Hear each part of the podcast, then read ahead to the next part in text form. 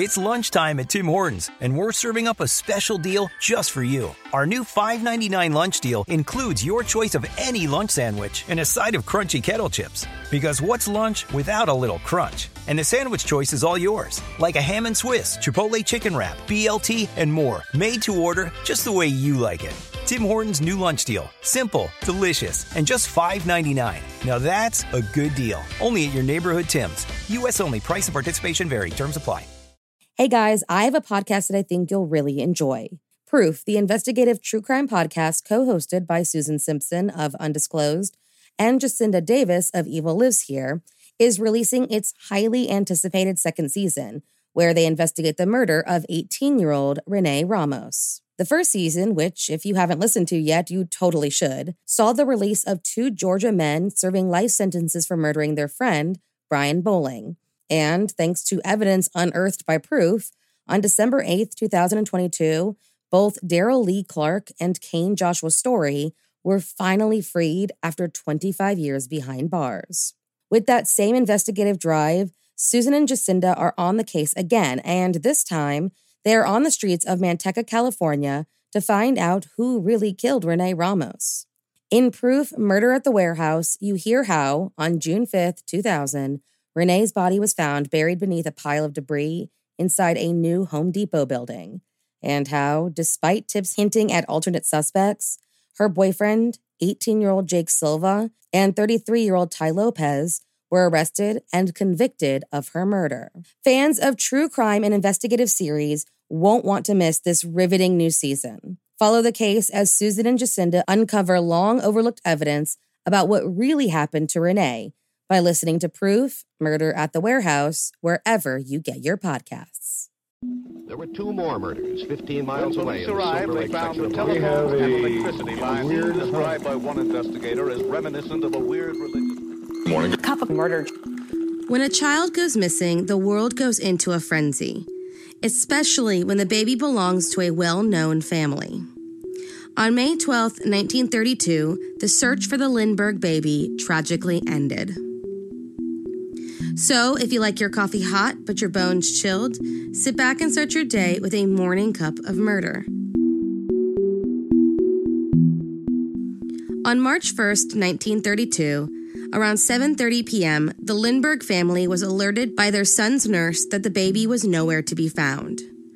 Famous aviator Charles Lindbergh went into the child's room and found a strange note sitting on the windowsill. This poorly spelled ransom note demanded $50,000 for the safe return of the 20 month old baby.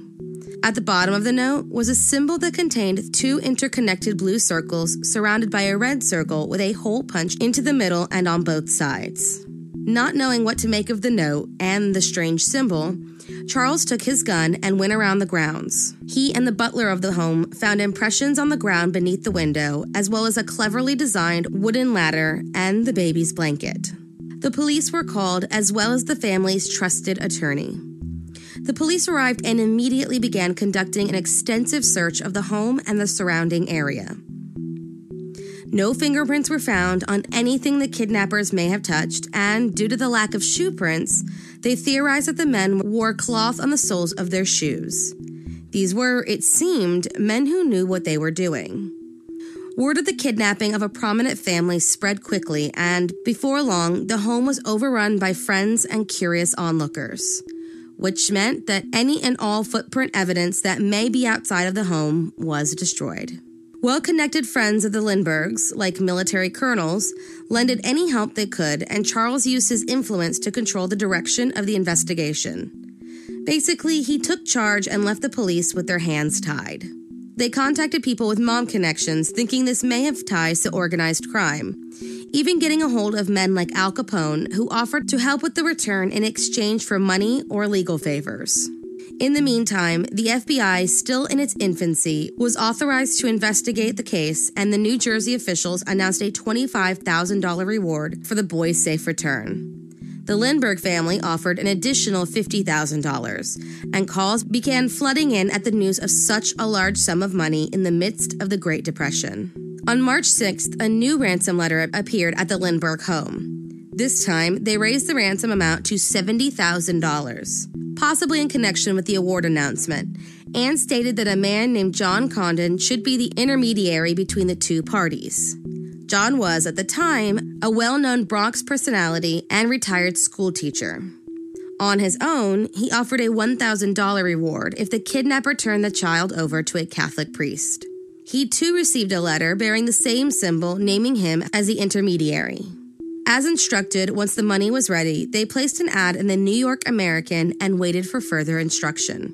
A meeting was scheduled at the Woodlawn Cemetery in the Bronx, and John met with a foreign sounding man that made sure to stay in the shadows. According to this man, his name was John, and he was a Scandinavian sailor and part of the five person gang who kidnapped the Lindbergh baby. That the two women in the group were caring for the baby on a boat, and he would send the baby's sleeping suit to prove that he was telling the truth. On March 16th, a sleeping suit belonging to the baby was sent along with, by now, the seventh ransom note.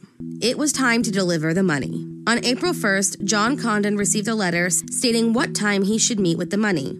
In an effort to keep track of the money, the box was a custom made piece, easily identified, and a number of gold certificates which were out of circulation and would draw attention once used, and bills that had their serial numbers recorded. The drop off was made on the 2nd, and John was given a note saying that the child was in the care of two innocent women on a boat in Martha's Vineyard named Nellie. But when the search for the infant was turned to the vineyard, the baby was nowhere to be found. No one would know what happened to the Lindbergh baby until May 12th, when, quite by accident, a delivery driver pulled on the side of the road to relieve himself and found the body of a toddler. He called the police and the family was notified. His skull had been badly fractured, more than likely from a blow to the head, and his body decomposed. It was clear that this was a rushed burial and that animals had been scavenging on the remains. Charles Lindbergh quickly insisted that the remains be cremated. By June of 1932, there was suspicion that this was an inside job perpetrated by someone the family knew, or someone in the family itself. Suspicion fell on a British servant named Violet Sharp after she gave contradictory information regarding her whereabouts the night of the baby's disappearance. She ended her life under the scrutiny of suspicion, heavy handed approach by officers, and possibility of losing her job. After her death, her alibi was confirmed. John Condon himself became a suspect, but Charles stood by the man who helped his family. Later, John became known for his overdramatic actions following the case, which included stopping a city bus en route to chase a man he claimed was the one he met with. He also appeared in a vaudeville act about the kidnapping. And just as the case seemed to stall, there was a new development regarding the ransom money.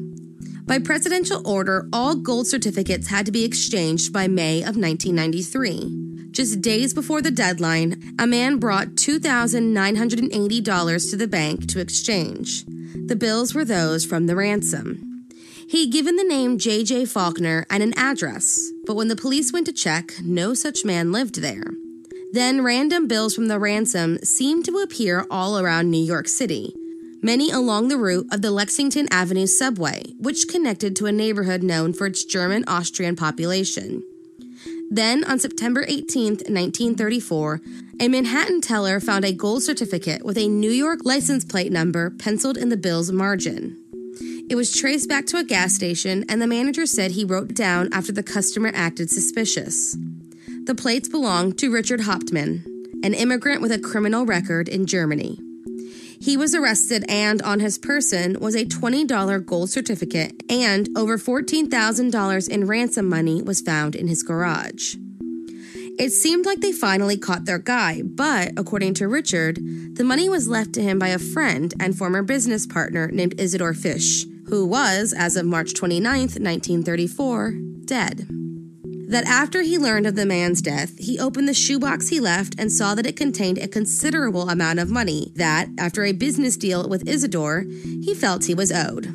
But he had a very vague excuse for why police found a notebook in his home that contained a sketch of what looked remarkably like the ladder used to get into the Lindbergh home, as well as wood that matched the same ladder in his attic. He also had John Condon's phone number penciled on a wall in his closet. During the trial of the century, one that still gives people pause, Richard Hauptmann was found guilty on multiple convictions and sentenced to die. Despite his many appeals and claims that he was innocent, he was sent to the electric chair on April 3, 1936. Since the case's conclusion, many have given differing opinions on the case. Some agree that Richard Hauptmann was the killer. Others state that he was innocent and was the product of incompetent police work, false confessions, weakness in his counsel, and circumstantial evidence. And those that believe he is innocent have theories of who the actual killer is.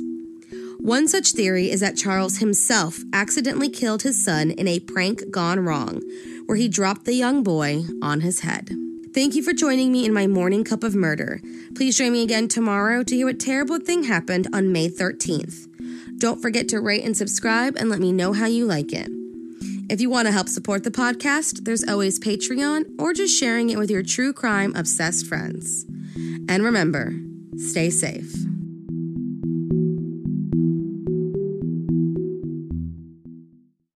Thank you for listening to Morning Cup of Murder. This is a daily podcast that tells you what happened on this day in true crime history.